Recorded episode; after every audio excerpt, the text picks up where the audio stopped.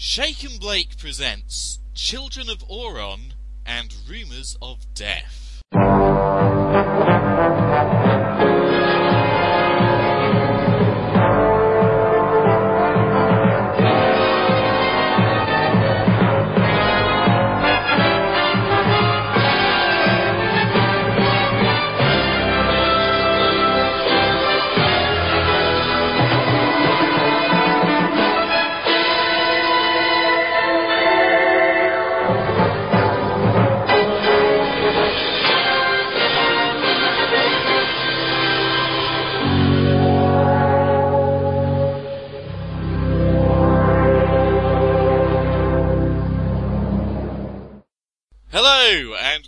To Shake and Blake, Earth2.net, and indeed GeekPlanetOnline.com's Blake 7 podcast.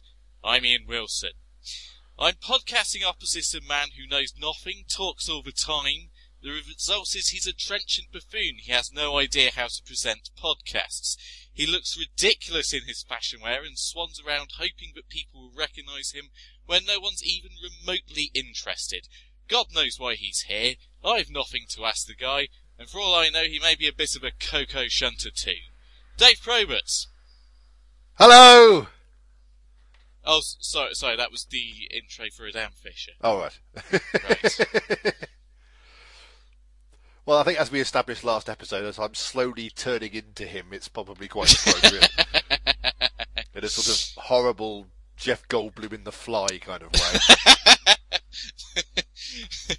As if you were in the same teleport teleportation machine as Adam. yes. That would be incredible. That, that, that Yeah. throws up a whole raft of new questions I don't particularly want to get into. How are you, sir? Yes, very, very good, very good. I'm, I, I went to stay with the Orgs recently. All right. Visited the Orgs and, and, and their kids and everything, and yes, it was, it was a lovely time. And thank you very much, Orgs, for p- putting us up. Had, had a lovely time of it. Oh, very nice to hear. Playing Wii Party. very nice. Yes. And yourself, sir, how are you doing? Uh, I'm not too bad. It, uh, as we record, uh, it's just been the Jubilee weekend, It has? and uh, I was actually down in London for it. A, because I'm a massive patriot, or B, because my dad was taking part in the flotilla parade. Or C, both of the above. Hooray! Indeed. God save the Queen.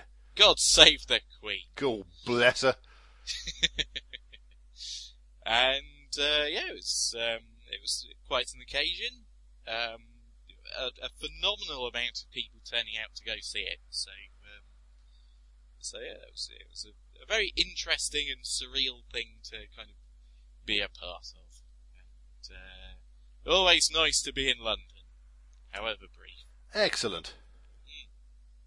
Yes. So uh, with with that out of the way, um, feedback. Yes.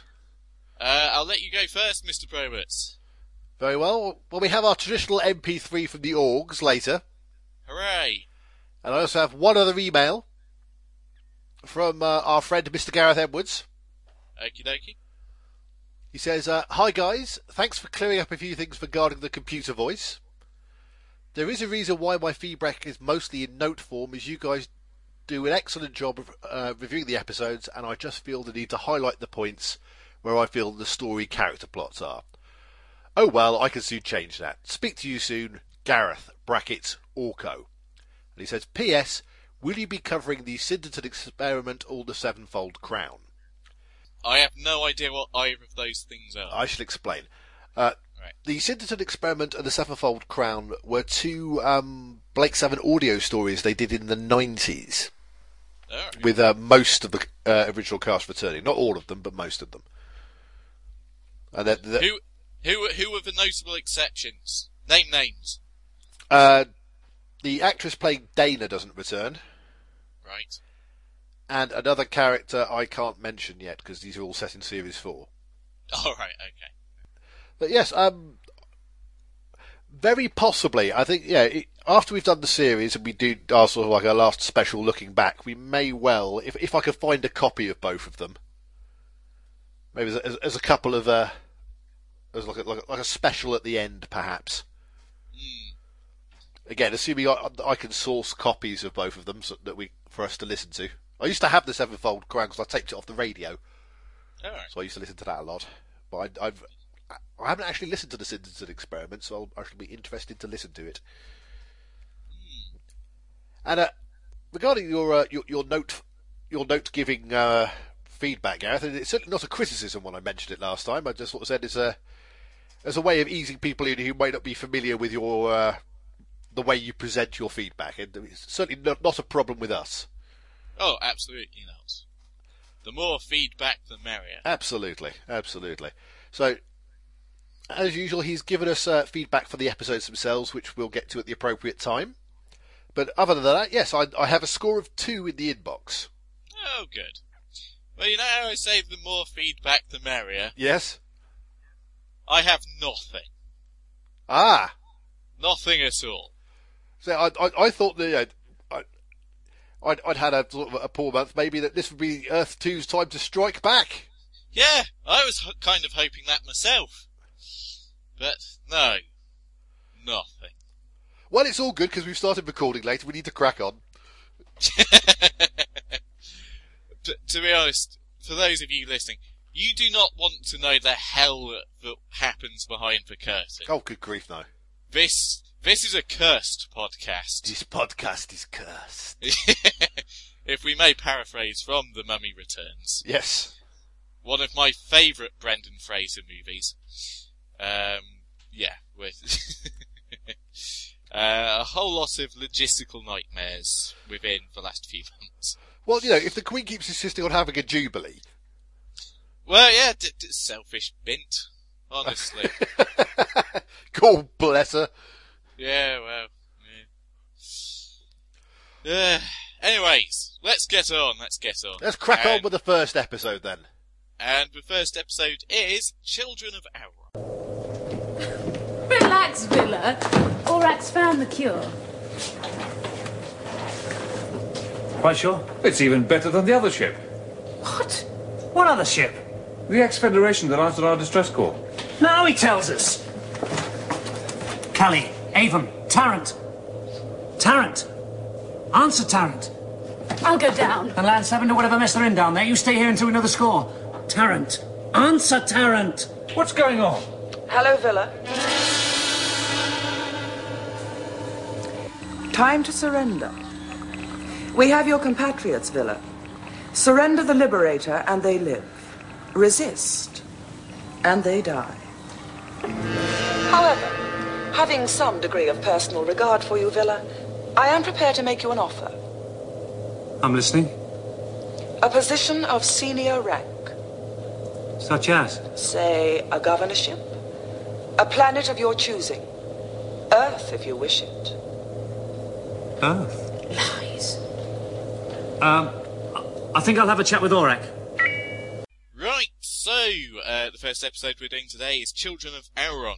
In this episode, uh, we start off with Servalan, who's obviously in a spaceship with, uh, mutoids, and, uh, she is scouting out the planet of Auron, uh, better known to people as Cally's home planet, and she has in her sights a lone ship that's coming out of the planet, and uh, she wants the ship to be captured, and captured it is. Um, very much a la Diamonds Are Forever. Actually, uh, considering it's spaceships, it must be more of a case of you only live twice. Well, both of them do that. Yes. So, you know, six and T3s. Um, so, so, um, Servalan, um, decides to concoct a, uh, potion, or she decides to douse a potentially lethal looking chemical of purple into a nice clear, uh, solution and feeds it, uh, to the unwitting pilot of the ship. And, um, because the ship, because it has been damaged in some way, um, kind of convinces the pilot just to fly back to Auron and, um, everything should be alright. I mean, admittedly, he, he can only fly by manual control, but, uh, the pilot's fine with that, so he, he thanks Servalan for, uh, saving his life, somewhat ironically.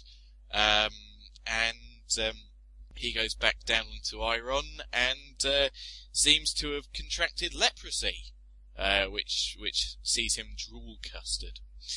And uh, meanwhile, on board the Liberator, uh, Cally finds out that uh, Zen is plotted uh, to follow a new course back to Earth because uh, Avon has decided that it's high time to avenge the death of uh, his loved one Anna, uh, who was mentioned back in the episode Countdown, and um, so he's going back to Earth to avenge her.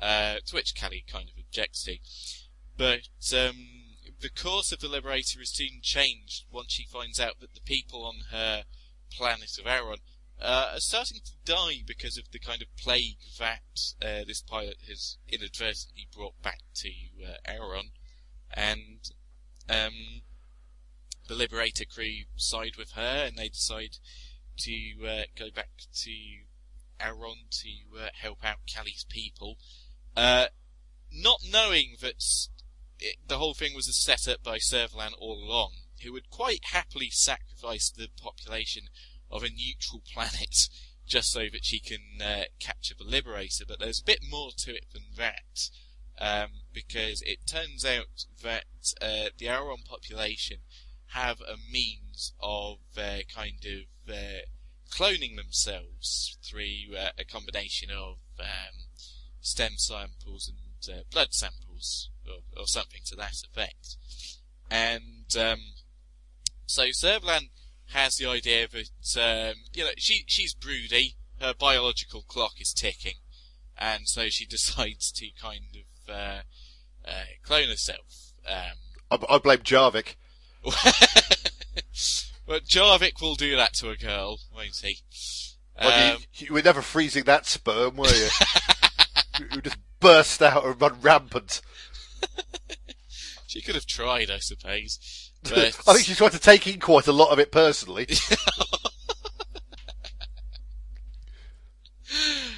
we have an explicit rating for it. there was a lot of attempted, um, attempted. Oh, God, fertilization. Another good edit point there. Um... no, that's staying in. So, um, uh, Servalan is aided and abetted by uh, two people, uh, one of whom is uh, Deral, who is uh, the captain, who gets kind of pissy that um, Servalan seems to be directing all her her orders to uh, his second in command called Ginka.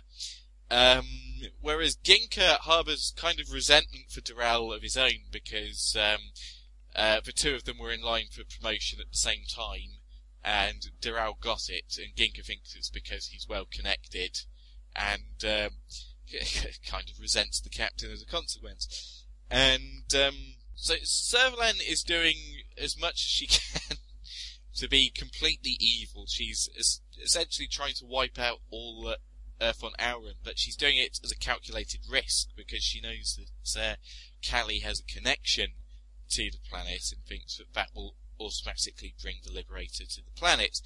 And uh, once again, she's exactly right, um, especially because it turns out that Cally has a twin on Auron called uh, Zelda, uh, taking a day off from uh, the land of Hyrule and Ganon and everything. And I was raised on Nintendo, sue me.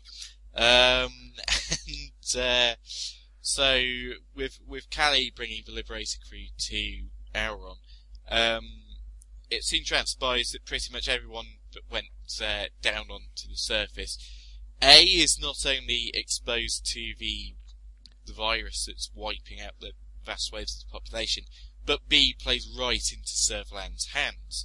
Uh, luckily, not all of the crew have gone down because Vila's uh, on board the ship because he's a coward, and um, Dayna's also on the ship because she brought up uh, someone within the uh, command center to, to, see if Orac can try and figure out a cure to his uh, disease.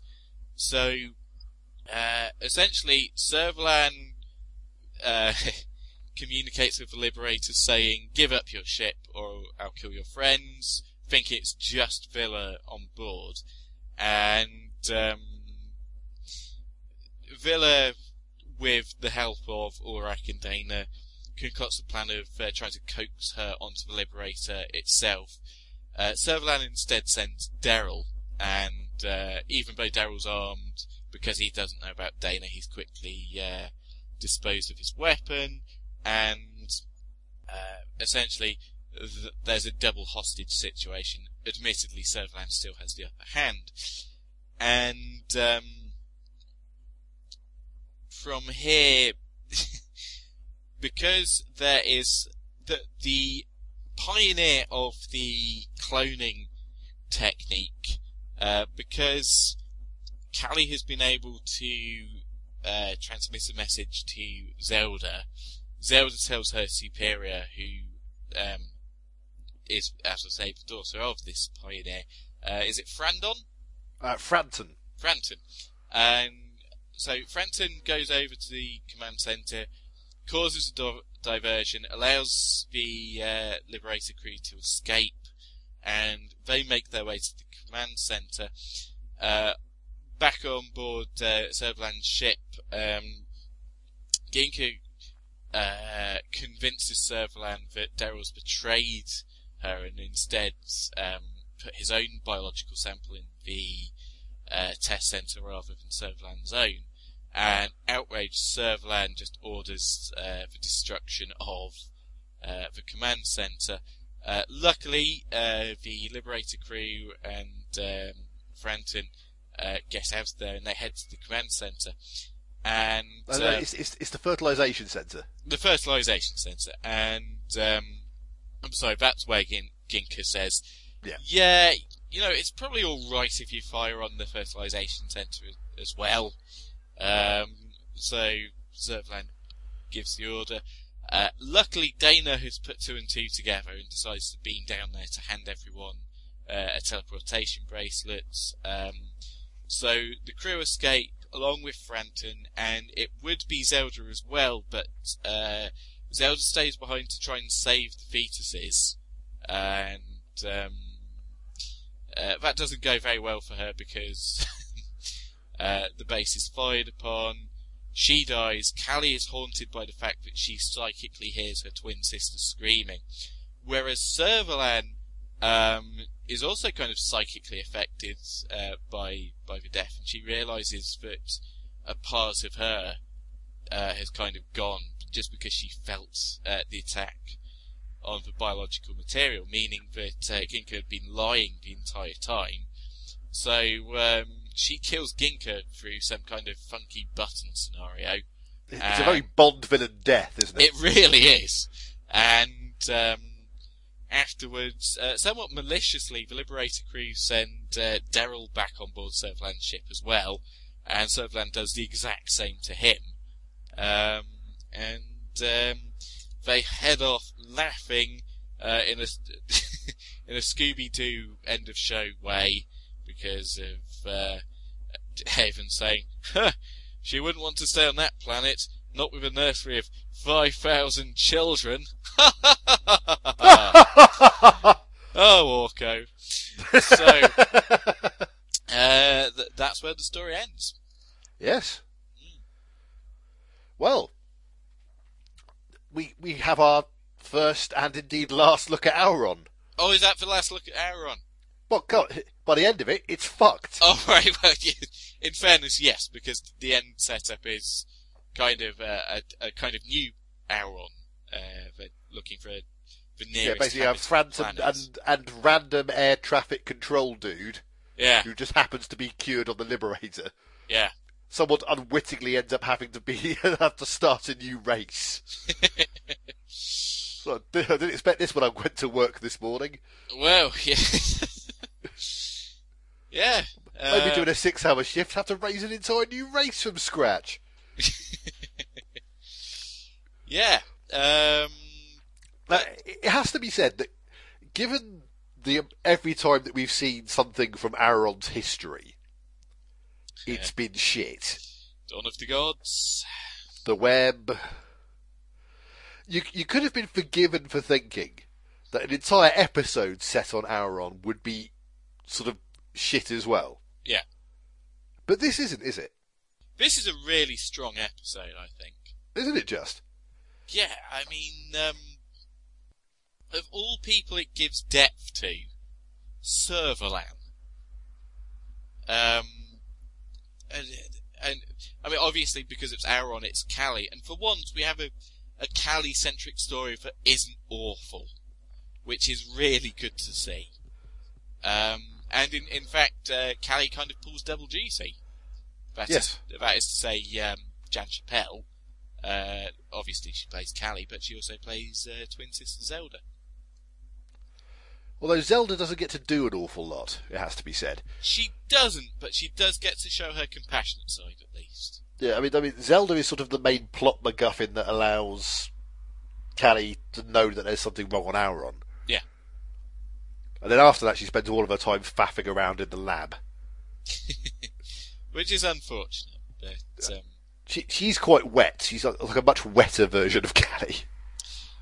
Well, I, in fairness, I think that was always the intent because I mean, this episode sets Cally up to be the firebrand, and that kind of explains her exile from her planet in the first place. Because there's that old guy who's um, oh, not Cally, that rebellious freedom fighter. Uh, oh, uh, thank God we exiled her. No, it's much better to trust this ex-Federation ship than it is to trust Cally. Uh, Twenty minutes later, he's taken outside and shot. Deservedly so. yeah, have that, you bastard. Yeah, that's what you get for being small-minded. Uh, um, so I mean, it was it was interesting to look at Auron Society for as brief as it was, and it kind of righted the wrongs done to it by previous episodes, shall we say? Well, there are some interesting points about Auron. I mean, first firstly, we find out it's become completely isolationist. I mean, they weren't that welcoming to outsiders before. Yeah. But after the war, they have become completely isolationist. Yes. And, I mean, it kind of harkened back, um, well, quite, this episode does kind of harken back to quite a few episodes. It does. Um, but I mean, the, the kind of isolationist aspect is, is, it's obviously Volcano. Um, yes. But, you know, Cally reiterates her backstory from all the way from Time Squad. Yep. And, uh, I mean, if we think about the kind of subplot of Avon's desire to go to, to Earth rather than Auron, uh, that's li- lifted literally from Countdown. Yes. Um, and also, there was a line, um, when Servalan's expositioning the virus to, uh, Deral, talking about, now that there are no longer any clone masters about, this is the only way to, you know, essentially clone people. And of course the clone masters were from Weapon, Yeah. which was the first episode with, uh, Cosplay Travis. Well, yeah, it, it's nice to see that, there's like en- enough back catalogue of stories there now that there is sort of referencing back to his past, or throwaway references which, if you've not seen the series before, don't really matter. But if you have seen the series, you go, "Oh, right, Clone Masters, I remember them." Yeah. And, I and the ridic- remember and, and their ridiculous uh, uh, archangel music whenever Yeah. any of them entered the room. I remember Clone Master Fen and her amazing Technicolor dream coat.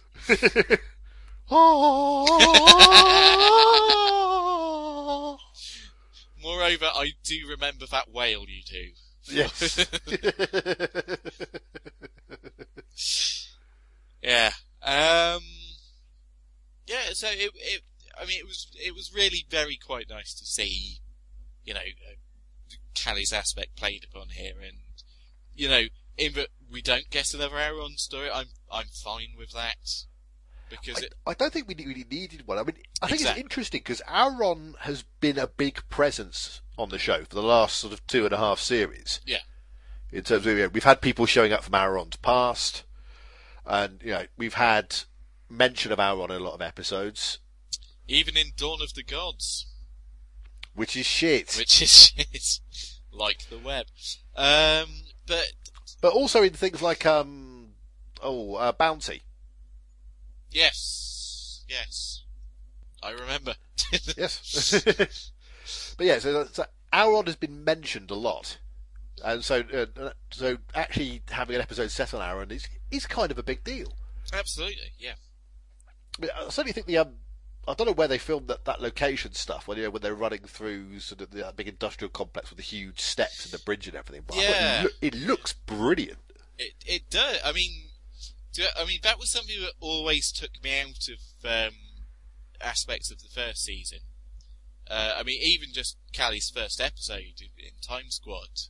I mean, for a lot of location work there, thinking, yeah, that's just some random factory. That. Whereas with this one, yes, it's obviously a real location, but it's Yeah, I, I have no idea where it is, but it does look like a genuinely alien city. So, you know, Absolutely, yeah. well done to them for finding such a great location to. And uh, after everything we've heard about Auron, it also looks sort of suitably epic, like a big old, you know, old civilization sort of thing. Yeah, yeah. Uh, so where do we go from here? Um, I how, how about should we should we cover Avon? Because it, it doesn't actually get a huge amount to do in the story, but it's worth noting. uh, I, I, uh, we we can do him now, although he's, he's not, as you say, he's not nearly the most important. Well, the thing that struck, struck me, and I've I even wrote it down in my notes, is that he's in a shit mood in this episode, isn't he? Oh, he really is. Yeah. I mean, like the, the abuse he's laying on the on the people of Auron, like to Cally's face. Like he's not even doing it behind her back. He's he's basically just calling the people of Auron a bunch of cheese eating surrender monkeys. The French, are you here? Take your place over there with the Germans. Sure, we have a lot to talk about. Um, I, I, I think my favourite Avon line, um, it was kind of interacting with Vila, and again, Vila doesn't have a lot to do in this episode. Um, although he, I suppose he's kind of used as the negotiator with Servalan, which is always interesting to see. But um, Avon, uh, from the service of Auron, uh, says, Vila, do you copy? Pause. Idiot, where are you? and then we cut back up to the, the Liberator, and Vila's wearing a big domed helmet, and he can't hear or say anything. It's the fact, you can hear Avon saying to Tarrant, "Oh God, this happens all the time." He's just moaning to Tarrant about how crap Vila is when he's on teleport duty. That's the thing, because it, it plays into the next episode as well. It does, like, yes. Make sure you stay sober. Oh, that was just completely uncalled for. Uh, um, but yeah, I mean, what what do you want to say about Avon in this episode? well, it's interesting because, like, with these two episodes, we do get like a little bit of a mini story arc, which uh, yeah, the series hasn't really. Well, I mean, like, the last time we did a mini story arc really was uh, obviously the last few episodes of series two, but yeah, so yeah, it's a nice little sort of knock on that. Yeah, not just that. Um, yeah, you th- initially you think, oh right, they're going to Earth, and this is going to be the episode, and then all of a sudden they're diverted to Auron. But also the fact that that isn't forgotten, and so makes a- all of Avon's actions in the next episode sort of not out of the blue. Yeah, yeah, Because I think without that in Children of Auron, I think yeah, the the start of rumours of death, which obviously we'll get to, would be a a bit more out of left field. Mm, yeah. But yes, so I think it, I think it's a really nice touch that they've they've put like yeah a little hint at the next episode in there.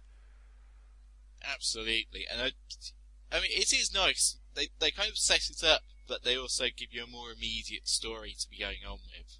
Yeah. I mean, I mean, as soon as you see the end of the titles, you see Children of Auron, so you get the feeling it's going to have something to do with Cally. Yeah. Um, and you know, you, it's it's very nice to see um, uh, Cally's homeworld finally revealed. And okay, Avon's kind of uh, seething in the, the sidelines, but um, he'll he'll guess his moment. Yes. Wh- Where did you want to move on to next? Servalan. Yes. Um, wow. Um, uh, terms of character, Yeah. This really pushes her forward a notch. Because, I mean, obviously, we, we both loved the Harvest of Kairos. We do love the Harvest of Kairos. And, okay, granted that's mainly because of Jarvik, but Yes. would that, I don't think we'd have marvelled at Jarvik's quite awesomeness quite as much if we didn't know who Servalan was to begin with. Yes. If we didn't have that set status quo for him to push against.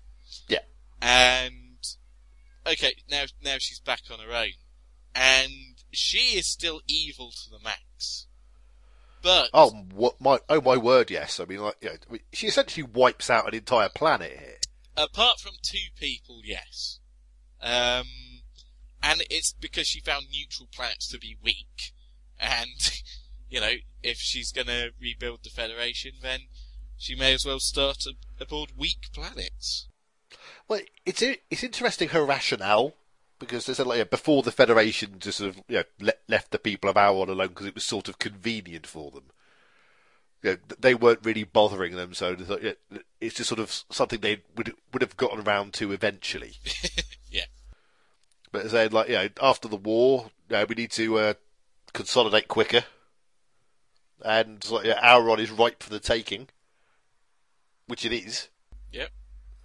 And so, so this is what we're doing now. Although uh, Deral is very quick to point out that uh, she may possibly have an ulterior motive for picking on Auron. And indeed she does. Yes. And I, I think this is the really interesting thing about this episode. Okay, you have Servalan. It's hard to say at her most evil because nine times out of ten, she is really acting like a an absolute bitch.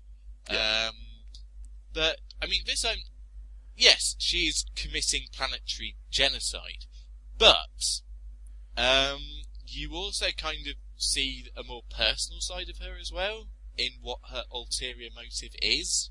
I I think it's a combination of what so- something vaguely maternal, but I actually think it's more to do with power. I oh think well, she it's, wants, it's Servalan. It's all to do with power.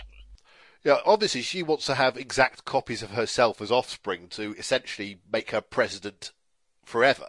Yeah. So yeah, basically, yeah, the children will grow up as exact duplicates of her, and she will certainly. Yeah, the, I imagine the plan is she will raise them to be like her. And then, so yeah, when she eventually passes on, she will be replaced by an exact duplicate of her to carry on things the way she thinks they should be done. Yeah. But uh, I, th- I think it's interesting because it's. I think it starts out like that, but obviously she feel she ends up feeling a lot more maternal than I think even she was expecting. Yeah. I think initially she just sees it as a means to an end, Yes. but the minute the sort of like fertility bank is under threat, or the- when she sees the Liberator crew going to the fertility bank, because uh, Franton has told them that the yeah, the fertility bank will be the safest place on the planet because there's no way in hell Servalan's going to destroy her offspring. Yeah. and she is initially very like, no, we, we are not firing on this, which is um, uh, what, what's the other guy? Not Deral, the other one, Uh, Ginka. Ginka. Like, Ginka's like, what the hell? Blow, blow it up! Yeah. Why would you blow it up? What's wrong with you? You always blow things up. and yeah, and, and the look of hurt on her face when Ginka tells her that uh, Deral swapped out the genetic material, and it's not her children in there. Oh yeah. The look of hurt and the look of anger on her face when she just says, "Right, right fire on it." Yeah. But he, I mean, even more than that, once the fertility base is fired upon, um, her reactions to that, it's like, by, by the end of the attack, she is crying. Yeah, Um, because, you know, a, a part of her has been destroyed. And that's how she ultimately knows that she's been played by, uh, Ginka. Uh, and the minute you see her react like that, and you know that she knows, he's like, "Oh, Ginka, you are so dead. well, You're going to die in a really unpleasant way as well." But she, she's not just going to shoot you or have you taken away. She's going to do something fierce. and yet, did she? I don't know what that thing was. I don't know what it did. There was no mention of it. That, my friend, is 1980s effects. But he certainly didn't seem to enjoy it. No, that, that's that's true. If the agonised screaming was anything to go by, he certainly wasn't having a good time. No. And I suppose, I mean, at this point we should talk about Ginka and Deral. But again, I think they're both very, very interesting characters because, and we'll get into this again with Rumours of Death, but it, it's another example of what I've sort of said before about, you know, focusing on the little people in Blake Seven. You know, these aren't just stomping around henchmen. These are two people with careers and thoughts and this sort of thing. Yeah. And you get the feeling that they have existed before this episode. You know, these aren't just henchmen of the week. so the, the way they're written and the way they're performed, that you do get a sense that these two guys have have been around for a while, and now find themselves in a position where they're serving the president. Yeah. And it's interesting to see both of their approaches. I mean, like Deral is is very annoyed that Sir, Servalan is essentially sort of like undermining him, despite the fact she's president of the Federation and his superior. Yeah. Like he keeps saying to Ginkers, like, I give the orders round here. it's like, well, dude, the president is sat there. It's, like, you know, even in America, if if President Obama, you know, the commander in chief, starts giving somebody an order, is there going to be some lonely captain go, whoa, whoa, hang on there, fella, I'll give the orders round here? I don't think that's happening. You, you don't get Joe Biden going, hang on a minute, I'm the vice president here.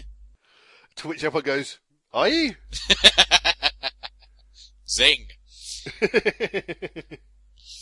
But, I mean, there's that, that scene between Ginka and Deral. Yeah. Where Deral's confronting Ginka, saying, I've had about enough of your insubordination. I'm captain. Me. Me. And then you find out actually that both of them were kind of equals that were both going for promotion at the same time. And because Deral was slightly better connected, he ultimately got it. So he turned into a complete arsehole, and Ginka's been, you know, somewhat rightfully kind of uh, annoyed by this, which is why. Well, uh, to be fair, that's only Ginka's side of the story. We don't actually know if Deral was better connected. It could just be that I thought that Ginka, Ginka actu- was- I thought Ginka actually managed to kind of weasel the words out of Deral during that scene. very possibly. But, But, you know, I mean, either way, Frankly, like, yeah, Ginka's a nut bar. he is. But I mean, I, I, I'm just, all I'm trying to say is that I mean, Gink has his reasons. Oh, absolutely. Yeah. Uh, it's not just that he's simply uh, an insubordinate soldier. He is pissed off and jealous at Deral. Uh, And he is brown nosing Servalan as well. absolutely he is. But yeah, it, it, it's another fantastic example of like, uh, little characters, and it, it makes the Federation feel like a proper world as well as a proper society. Yeah. That there there are these little you know, petty infighting squabbles and you know battles for power even among sort of you know the lower ranks or you know, the, the people we haven't seen. Yeah. And yeah, it, I- I think it just makes it feel like a much more fleshed out place. Absolutely. It's, it's something that Blake Seven does very, very well, and I don't think he gets enough credit for. well, we're here to fly the flag, Dave. We're, we're here to redress the balance, Mr. Wilson. That's what we're here to do. Absolutely. Um, Well, I think I think we should possibly mention the sort of uh, the fantastic standoff between Vila and Servalan, yes, go for it. which is nothing short of amazing. I mean, having having already uh, sort of locked wits in. Oh, what episode was it? Um, I suppose. Volcano, was it? No, Let's, the one where Avon hurt his arm. uh, I think it was Volcano. Yeah, I think it, it may well have Yeah. been Volcano. Yeah. Yes, it was. Yes, it was. It, it was in Volcano. It's like yeah, that, that little bit of verbal sparring there. you see the, the the master strategist Yes. and Vila. because here's the thing, because Servalan offers him a post in the Federation, a very high up post. He's like, It's, it's a governorship. She offers him a governorship of exactly, any planet he and, likes. and he's very much like, hmm. And it, it takes Dayna beside him to go, lies, Come on, Servalan. This is Servalan. you know, Servalan, who's tried to have you killed on multiple occasions. And, and Vila's like, oh yeah, um, I, I, I'll just go speak to Orac. Which is not the equivalent of somebody going, I'll just go get my dad. exactly. Um, And when he speaks to her again, it's not even like he's making out like, making out that it's his plan. He's saying, Orac says you should come up here as a sign of good faith to negotiate. Something like that. Does he? Does he really? And even then, I mean, as soon as um, uh, Deral's uh, beamed aboard the Liberator, Vila's not quite sure what to do. He's just like, um, welcome aboard. just, that is Vila. Although, ha- having said that, I I think that is a bit of Vila sort of playing possum because yeah, Dayna said their one advantage is the fact that Servalan probably doesn't know that Dayna's on board the Liberator. Yeah. Although I don't know why she wouldn't think that because she's not with the others. So if she's not with the others and she's not somewhere else on the planet, why wouldn't she be on the Liberator? I mean, it's possible that Dayna might have left the crew without Servalan knowing. But even so, um, you'd think Servalan would probably give it due consideration before that happened. And also, sort of another thing on the side of Vila playing possum, it's sort of like as soon as Dayna pulls the gun, he's like he starts pulling out the uh, the zingers. well, she's a disarming girl, isn't she? And then when he gets, goes back onto the communicator and says like, uh, well, one ho- one hostage to us. He's like, you lied to me, Servalan, you naughty girl. Servalan's like, yeah, but I've got three of your friends, so, you know. And he does sort of like, I mean, again, he does sort of uh, threaten to blow up her ship. Again, it's, it's Dayna's idea, but Vila's doing the talking. And that might be why it rings hollow. Yeah. Because if, if you let Dayna do the talking, then perhaps uh, Servalan might have been a bit more worried. Because, I mean, But then, having said that, it's he, it, Dayna's whereabouts is still the ace in the hole. true. But, I mean, at the same time, I mean, Servalan's had first-hand experience of Dayna. She knows how dangerous this woman is. Uh, at the same time, she knows what an utter coward Vila is. I mean, she as much as says it in this episode. Yeah, she says it to Deral, like, you have nothing to worry about. Vila's a coward. Yeah, so. Uh, but yes, I, I suppose the fact that uh, Dayna's whereabouts is a bit of mystery um, does ultimately work in their favour. But I, I, it's a fantastically funny little confrontation. I know, I, it's it's still all about the helmet that makes me laugh the most. Yes. like, it's not even like he's in a full sort of biosuit. He's just got a helmet over his head. What's that gonna do? He's got a giant 19th century diving helmet on. it's a it's a goldfish bowl. He's wearing a goldfish It- bowl. yeah, pretty much is. It'd have been funnier if Vila was in the full spacesuit. The Scooby Doo ending bothers me. Uh, that's the 70s. Although this was uh, 1980, I suppose. So Yes, but I mean, we You- haven't really had yeah. we haven't had a proper Scooby Doo ending since oh, well, the first one I could think of is Breakdown, but I'm sure we must have had one since. I'm pretty sure we've had one since Breakdown. Although Breakdown's the most jarring yeah, well, until this episode, until this episode. Yeah. Uh, which is like you know, an entire planet's population has been wiped out. Cally's twin sister is dead. So oh, I won't want to have to raise six thousand kids. what? da, da, da, da, da, da. Could, could could you just not think of an ending to the episode? I mean, what? Clearly not.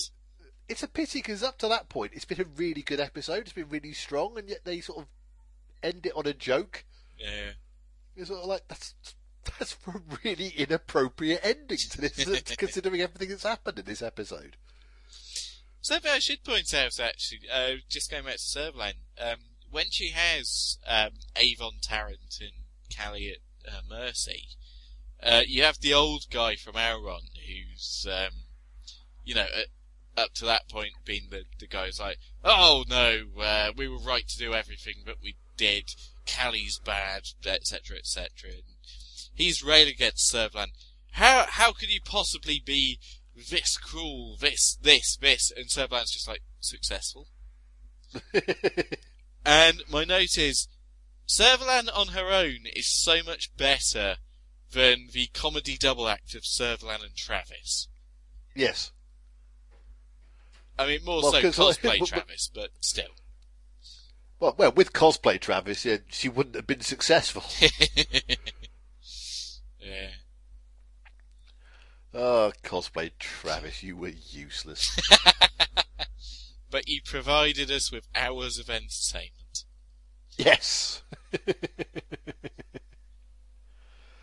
Yeah, it does seem to be that sort of like since Servalan struck out on her own as president and everything, things seem to be going much better for her. Absolutely. And certainly when she like uh, all of her plans seem to go belly up the minute she relies on a lackey to do something. And that's the thing, because, I mean, how often has it been where we've seen Servalan introduced in, into an episode, and she's expositioning away something to her latest number one commander, Yes.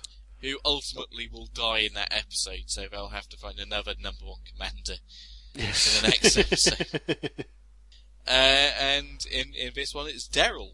And, um, I don't know, I, I think his death was slightly harsh, because ultimately it was Ginka that completely screwed Servalan over. Although to be fair, she was in a crap mood. She was in a crap mood, but I don't think it was necessarily Deral's fault.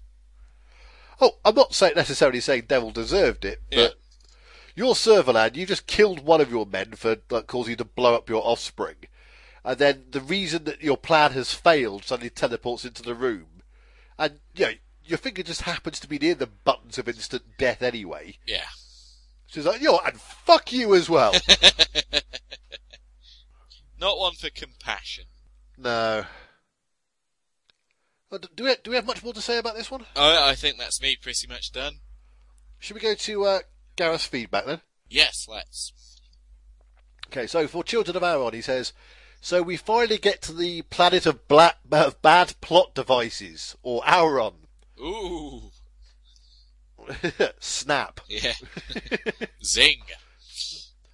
Uh, this is, however, after we get these set up to Servalan's plans. Now, this to me is Servalan at her most interesting and scheming. There is, as far as I can make out, two plans one to capture the Liberator, and two to clone herself. I'm glad we got a line on why it has to be Auron and not a revisit to Clone Master Fen and her, angel- and her angelic choir.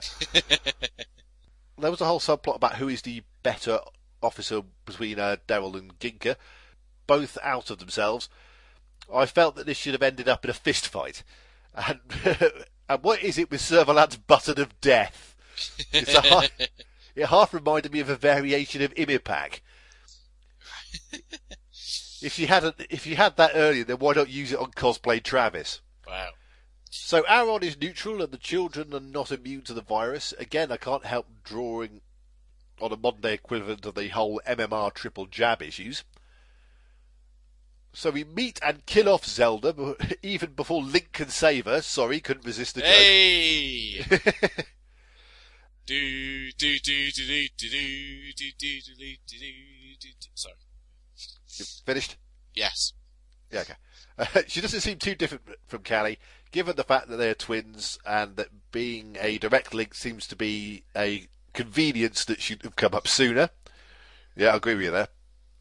Uh, talking of conveniences, why is Deral worried about Pilot 4.0 reading their minds? As we were told all the way back in the first series that uh, people from Auron can't re- read uh, the minds of humans. Oh well, at least they got a reason get. At least we get a reason for Servalan's beam. Uh, speaking of Servalan, I feel sorry for her. Clearly, Jarvik was not man enough to get her pregnant. Unless this is, as I presume, the ultimate narcissistic thing to clone yourself. Overall, it's a so-so episode. Even the He-Man ending can't spoil it. So, so, so. You, you vastly underestimates uh, this episode's brilliance, sir. to paraphrase Peter Cushing. Um, I, I should. And I will, I will not tolerate anyone questioning Jarvik's manliness. not no way, not no how. Um, I, I, uh, that has actually reminded me of uh, one note. Oh yes, You, you, you know how Ginka was played by an uh, Asian actor? he was. Yes. You know how when uh, the Auron Control Center was kind of invaded by his force? You know how when Ginka unmasked, Yes. a kind of cymbal slash gong played in the background? Did it? Yeah, I, I didn't pick up on that. That struck me as a little bit racist. That that's that's unfortunate. Yeah. oh well. Probably wasn't. It, it probably was just like a dramatic reveal gong noise. But yeah, given given the ethnicity of the actor, possibly not the best choice. I don't know, because, you know, had a gong noise gone off when Shivan was revealed to be cosplay Travis, then I'd agree You with still you. wouldn't have cared. I'd, I'd, I'd still consider it racist. But, rather than just insulting, but, uh, anyway, no, no, but those dark days are behind us. Let's yes, move forward into the light. more enlightened time. Exactly. Well, I I suppose we should move on to the next episode, really, shouldn't we? Righto. So you're Shrinker. He doesn't look like much. It depends on what you paid to get him. He cost me enough. Was it worth it? I'll let you know. What are you going to do with me? He's going to kill you. Why me? I haven't done anything. I've only ever. Oh, don't tell me, let me guess. You've only ever followed orders. It's true, it's true. I believe you. Stand there. Is everything ready? Just as you said, I set it all up myself. Are you sure you want to go on with it? Yes, I'm sure I want to go on with it. Look, Cally, I know you don't want any part of this. All right, I'm not going to give you any part of it. You're out. This is mine. I'm doing it. And what am I doing, Avon? Just following orders, like him. She's right to be murder. Well, you should know if anyone does. I'm going to get cleaned up. Will you entertain my guest? It'll be a pleasure. Why? I don't even. I never saw him before. What have I ever done to him? You killed someone he loved. And there aren't many of them about. Avon's not a very lovable man, in case you hadn't noticed. Who, who was it? Did they give you names when they gave you your orders? And even if they did, could you put a face to the name? One screaming face among so many screaming faces. Did they beg, Shrinker? Did they plead? No, Shrinker. Please, Shrinker. Can you remember how they cried, what they cried? Can you separate the voices now? Or is it just one long, satisfying scream? Stop it! Stop it, all of you! Leave him alone. He's an animal, Cally. Yes, and it's contagious, isn't it?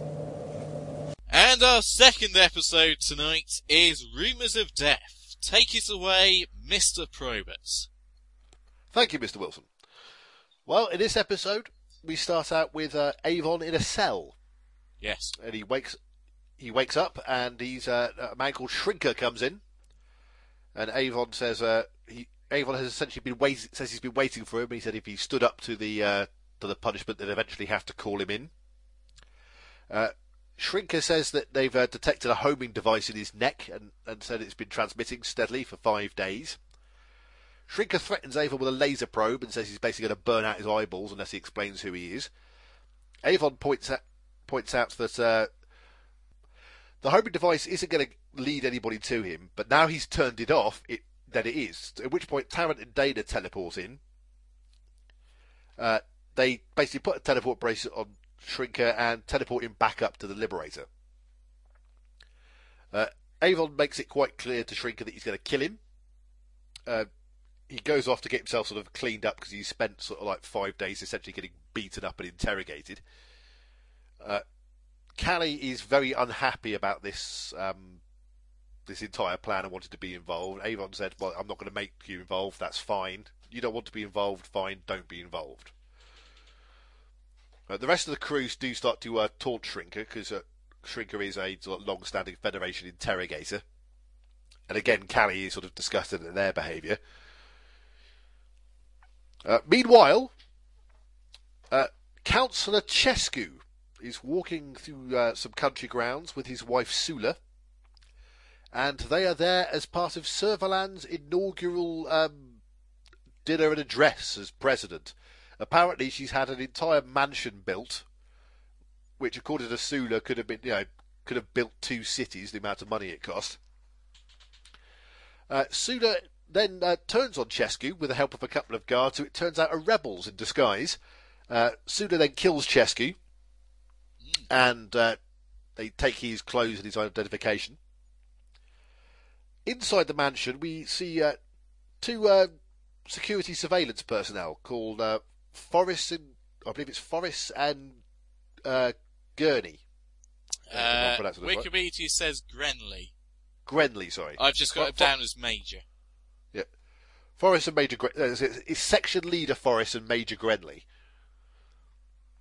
And uh, they're, they're just sort of keeping an eye on things and chatting. Uh, Avon puts uh, his teleport bracelet back on Shrinker, and um, the, the two of them teleport into a cave. Uh, Avon says the only way in is the way they got in, i.e., via teleport. He takes Shrinker's bracelet off him. He has a pistol with him, not not one of the standard Liberator guns. And he shows her a picture of Anna Grant. And we have a little bit of a flashback of Anna talking to Avon.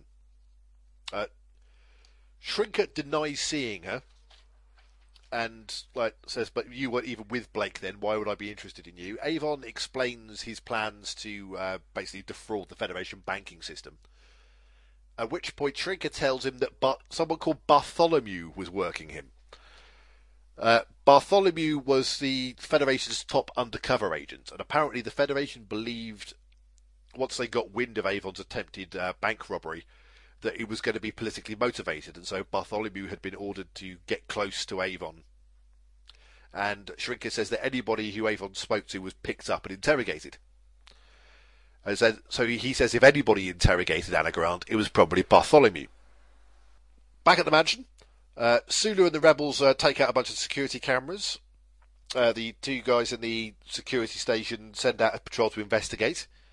Uh, Servalan, meanwhile, is walking around the marvellously well-appointed dining room and uh, asks uh, Major Grenley if everything's all right. Grenley says yes, everything's fine, despite the fact that it isn't. But he knows better than to tell Servalan that uh, there's any- any problem.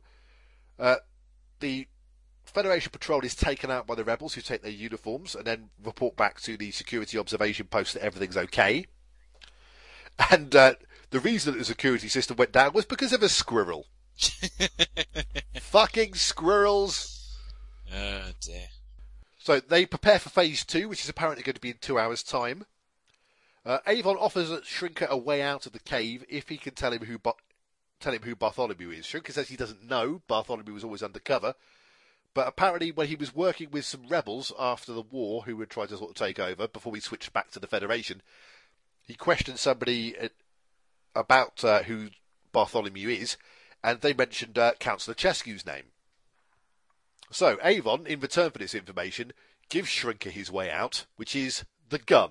He leaves him the gun and teleports out, taking the bracelet with Shrinker's bracelet with him, which means Shrinker has no choice but to either die slowly in the cave or to shoot himself. Avon immediately goes to Orac and demands to know exactly where Servalan is, because Shrinker said if anybody knows, knows who Bartholomew is, it's probably her, and uh, tells him to go uh, find Chescu as well. Back at the mansion, uh, the rebels make their move with uh, Sula and somebody disguised as Chescu. Uh, and Grenly are quite enjoying the idea of uh, the what the, person they think is Chescu running because they think he's upset because Servalan's getting very annoyed that Chescu's keeping her waiting. But then all of a sudden they notice that the rebels are coming and there's a big battle, and then they burst in and uh, they both get shot.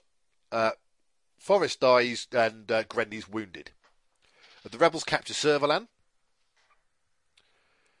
And uh, back on the Liberator, Orac recommends. Um, Orac's found out where this mansion is, but he recommends to Avon that he should wait until dusk when uh, the security will be more vulnerable. Uh, Sula is talking to uh, one of the other re- uh, rebel leaders, uh, and he's saying that all the men want Servalan killed, and Sula's saying they need Servalan alive so that she can publicly hand over power to a uh, a people's council. So this this guy agrees to help her convince the rest of the men. So they go off to talk to the rest of the rebels. Uh, Grenly puts out a distress call. Uh, Avon gets ready to teleport down. The others agree to go with him, apart from Vila, who's staying behind to operate the teleport. Obviously.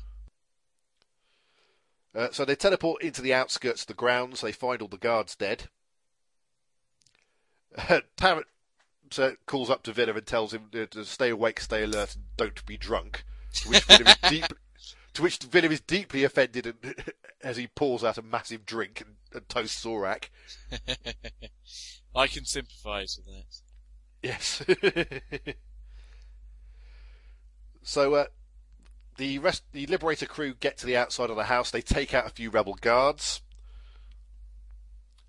Uh, well, they, they find the very badly wounded uh, Grenlee. Tarrant convinces him that uh, they're part of the Federation and gets to take them to where Servalan is. Servalan is chained up in the cellar. Uh, Avon offers to uh, free Servalan in return for information. Servalan's a bit reluctant, like to talk, because basically she's very, very defeated. And then uh, Sula comes to the cellar, and it turns out that Sula is actually Anna Grant. Uh, Avon is very confused and conflicted about what's happening. Sula's all, "Oh, oh, Avon, I was, you know, I'm so happy to see you. It was so lovely to see you again and everything." But Avon keeps putting things in, puts things together in his head and works out that um, Anna is actually Bartholomew. Uh, Anna pulls a knife on him. Avon shoots her. Uh, Avon again is very sort of like a, emotionally distraught. He takes off his bracelet. A half-cut Vila accidentally teleports everybody back up to the ship, leaving Avon stranded behind. Meanwhile, the security forces that um, Grenlee called have surrounded the house. Uh, Servalan demands that Avon puts the bracelet on, and she's going to shoot him in the head and send them back up a corpse. But as she's about to do it, the uh, the other rebel leader runs into into the room, and Servalan shoots him instead, and Avon teleports up out of the way. So uh, at the end, Avon uh, is quite visibly shaken by the whole experience, and the Liberator flies off. Mr. Wilson, your thoughts on this? Um, again, really quite strong. Uh, because it's it's very different. Yes, I, think, I, I, I think this is a blinding episode. I think this is really, really good. I, I, think, I mean, the tone's set straight away, where you see Avon in a prison cell, you're like, okay, what's going on here? And then you find out, oh, he's been there for five days. And, oh, here's, here's this torturer. Oh, it's the torturer that he was going after in the previous episode. And then Dayna and Tarrant beam down, and all of a sudden, okay, they've got a capture going on, and then he, he comes back up to the Liberator, and oh, oh, Cally's still got on her moral high horse. And okay, so this is gearing up to be pretty darn good, and um, yeah, it, it, it just doesn't really look back from there, does it? It's it's a really um, it's a very dark story, and um, you see Avon kind of at his worst. You see Servalan even at her weakest, she's still pretty damn ruthless, and um, yeah, and it's a nice kind of conclusion to the um, Anna story arc, which was started. In, well, uh, it's wrong to say countdown effectively. Well, exactly. It's wrong to say a story arc started in countdown, but because they decided to bring it back in the previous episode, they go, okay, where's this leading to? And here's the very obvious conclusion. And whilst I was kind of, um, uh, what's the word? I was kind of confused about Anna being Bartholomew. Um, otherwise, I, I, I very much like the episode. I mean, I, I think this is just a very, very good episode. I mean, it, again, it's dark, it's very Avon heavy yes. for obvious reasons. Yes. And you see like the depth of Avon's determination. I mean, the fact that he's willingly been beaten up and interrogated for five days straight knowing that yeah he can't crack because if he you know he has nothing to tell them. But he, he he says he couldn't tell them then his name because otherwise the, the jig would be up. But he had to keep his mouth shut because if he kept his mouth shut for long enough, they would send for Shrinker. yeah. But yeah, you, you can imagine how hard the Federation must have been asking questions. Because is in a bit of a state by the time um, Shrinker turns up in his cell. Clearly. You think, by God, that's commitment to getting your man, isn't it? Absolutely. And yeah, and once sort of like like the- whole area that they've sort of scoped out for interrogating Shrinker, like, like Vila says, oh, he's he set it all up for him and sorted everything out for him. So Vila has clearly been in this cave and set you know all the lights up and the big picture of Anna and all this business to try and get information out of him. Like uh, this is all a plan that's been in place for a while. And it's just very, very uh, again, it's very dark, very intense, and bloody brilliant. In fact, I I've got to say, there's a couple of nice little touches between Vila and Avon. Like when Avon first teleports back up to the ship with Shrinker. So I had like Dayna and Tarrant are keeping an eye on Shrinker. The first thing the Vila does is give Avon a drink. Yes. But there, but there's like a like a caring sort of like there's like a there's a look between them. Yeah, it's it's kind of an unspoken thing, but it's, a, it's sort of like yeah, I've got your back on this, and I really like that. I mean, what did you think of Shrinker? It it was very interesting to see the um, character progression of Shrinker because he starts obviously as this really nasty piece of work, um, which and obviously you're you're led to believe that okay he's he's the guy that you know he killed Avon's lover and therefore of course he's going to be a nasty piece of work, and then it gets a bit more complicated. A because he's kind of cornered and put in a hole, so it reduces the kind of bravado that he was uh, kind of flaunting at the very beginning. And then um, when he puts his case to the fact that it really wasn't him um, who uh, did did the actual dirty work that Avon's referring to, then there's there's this this kind of desperation within the character. It's like, look, you've definitely got the wrong guy, and I do not want to die because you've got the wrong person. I mean, okay, he's, he's always going to be a nasty piece of work, but uh, is it right that he dies because Avon's accusing him of something he hasn't actually done? And the answer is probably yes, but still, um, I, I, I think it's thrown into sharp relief with Cally because, you know, as soon as um, is on board the Liberator, all of the Earthlings kind of like crowd around him and circle him and taunt him, and Cally's like, "What the hell are you doing? This is sickening." Um, they're going, "Oh, he's the bad guy," and she's saying, "Yeah," and I, I can see how his influence is spreading. Um, she's she's really not impressed with what her friends are up to. I mean, I think it's good that they've got Cally there as that sort of uh, alternate voice because otherwise, 'cause I think it would have been much more uncomfortable to watch. I think, Yeah, but it's also kind of interesting, like you say, it's all the people from Earth. Although, I mean, having said that, Dayna didn't really live under Federation control particularly. I mean, like she knew of the Federation from her dad, but she's never Yeah. actually lived under Federation but control. but she is from Earth, all the same, isn't she? But I mean, so what I was thinking, because for someone like Tarrant and Vila, someone like Shrinker is the boogeyman. Yeah, You know, like a high level Federation interrogator. That's someone you'd move heaven and hell to not be near. yeah, And yeah, they would have they would have heard stories of yeah the kind of things he did and the you know, the kind of deaths he he'd carried out and that. So to have him as like at their mercy, you could completely understand why they're taking the attitude they're taking. yeah. But at the same time, you you completely get Cally's disgust with it as well. Oh, absolutely. Because I mean, like, this episode is brilliantly writ- written. I mean, uh, Chris Boucher's pulled it out of the bag again. Chris was Boucher. it? Yeah, well, yeah, Chris Boucher wrote this one. I've got to say, the last three Chris Boucher stories, Uh, I'm, I've been I'm, I'm looking. I'm looking at the Wikipedia now. Uh, the previous one was City at the Edge of the World, brilliant. which was my first Chris Boucher story.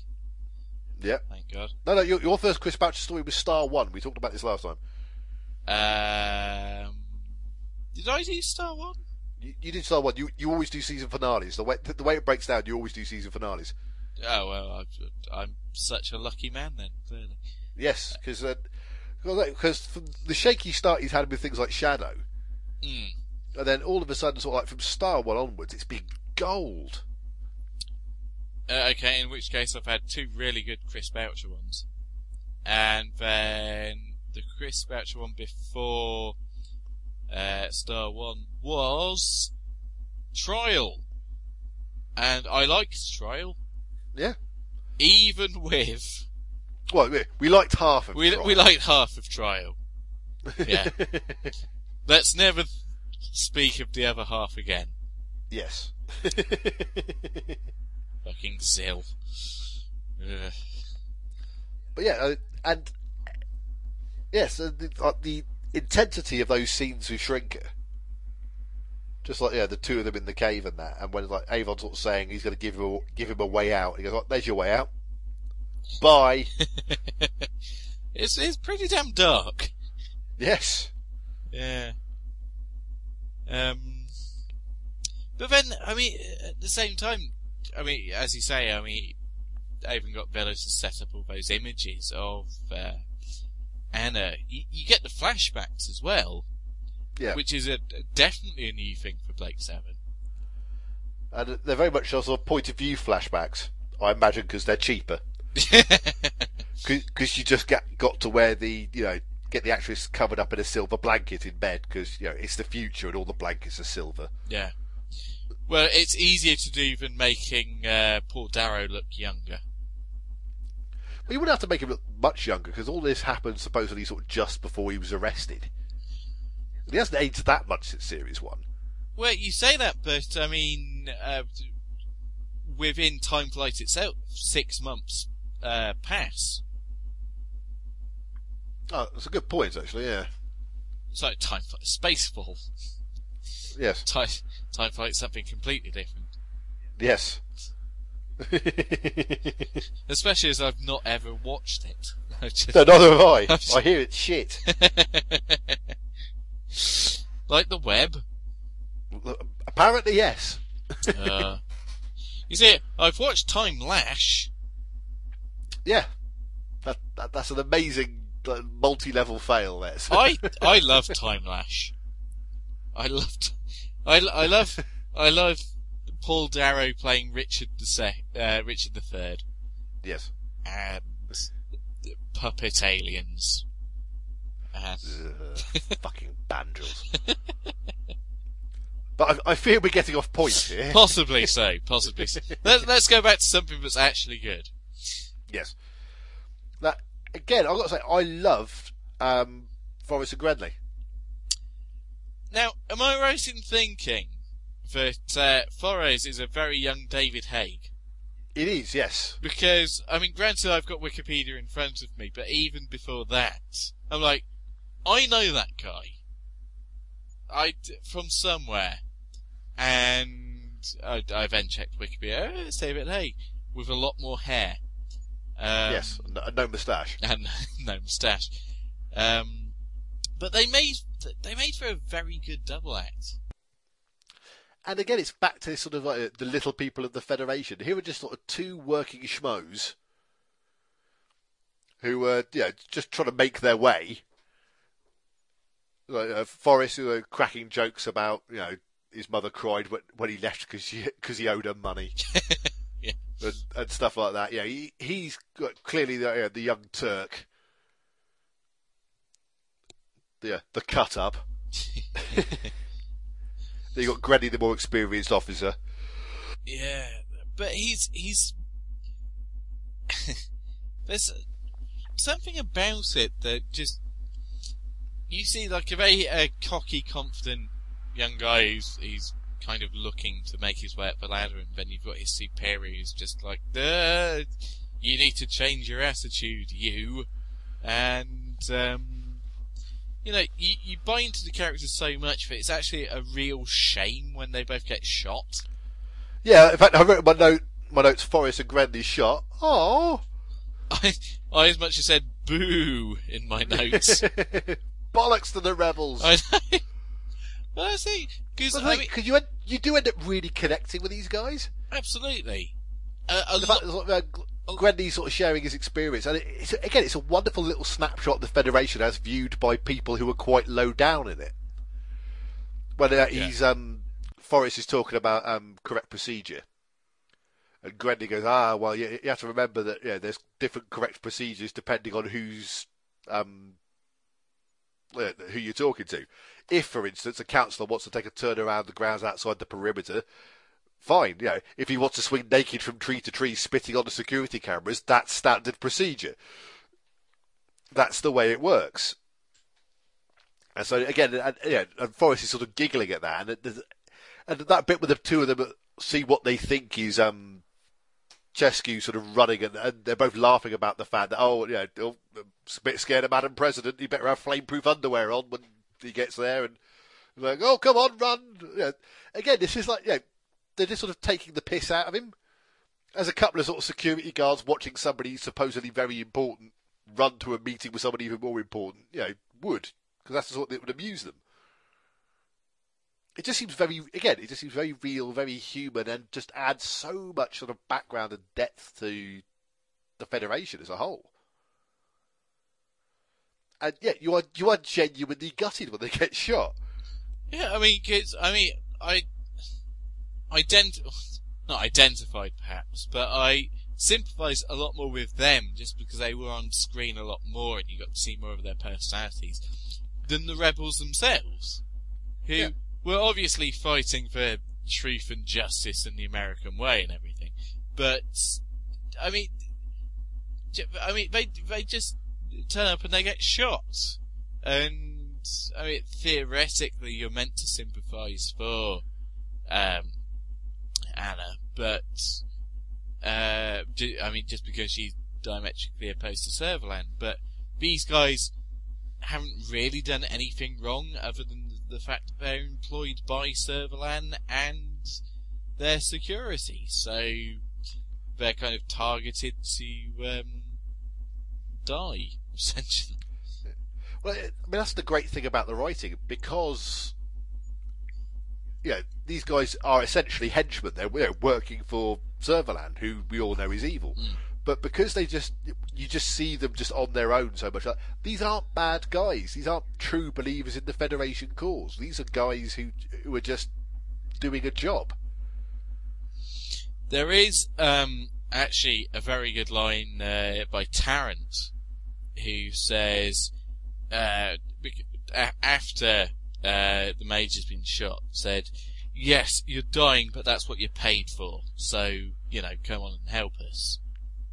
In fact, I did like that moment where like Avon's in there just sort of shaking. He's like, "Where's Servalan? Where's Servalan?" And Tarrant recognises that he's dazed and he's probably more likely to respond to a different approach. So immediately puts his um, sort of Federation commander's hat on Yeah, and starts addressing him as, you know, addresses him by rank, and uh, like, and it, that kind of like, yes, you're dying. That's what you're paid for. Line is delivered in a very sort of Federation officery kind of way as well. yeah, you know? absolutely. and and like, yeah, it, it's a nice way of sort of showing that Tarrant in certain situations is better at getting information out of people than Avon is. Exactly. I mean, it works.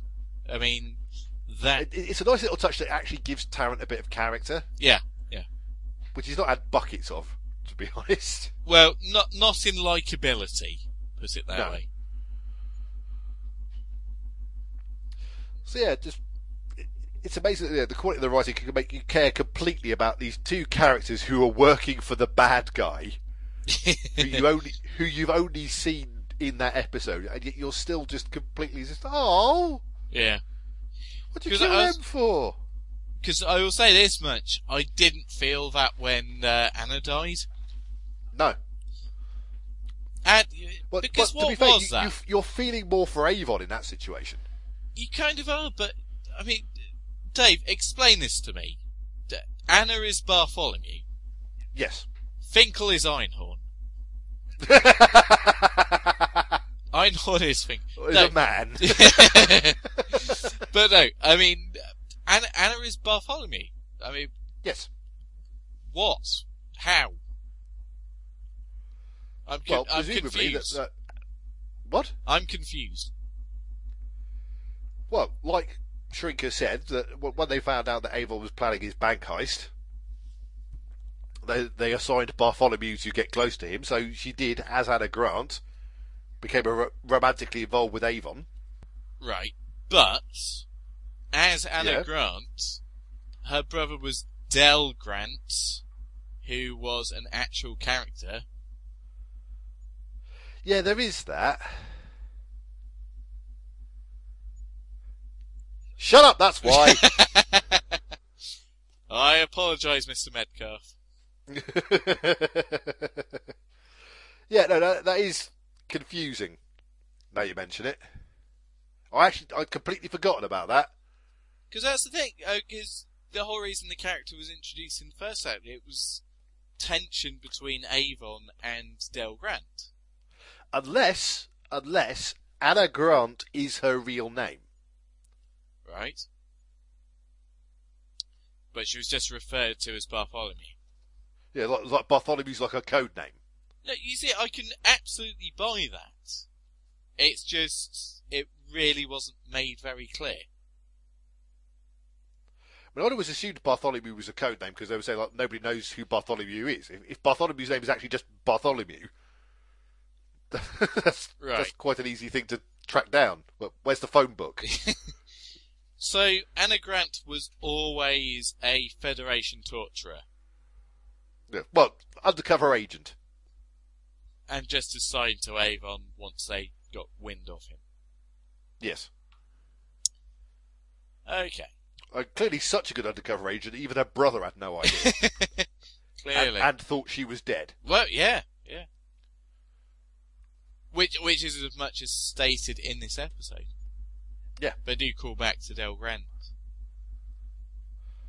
So yeah, it's um, it's a twist, but I mean, it's one of those things that make that in the heat of the moment of the episode, you're like, oh right, yeah, but it's when you walk away from it. Hang on, Yeah. wait a minute. Oh dear. But yeah, I mean, like Servalan in this episode is, I mean, that moment between Servalan and Avon in the cellar. It's frankly, it, it's an acting tour de force from from Messrs. Darrow and Pearce.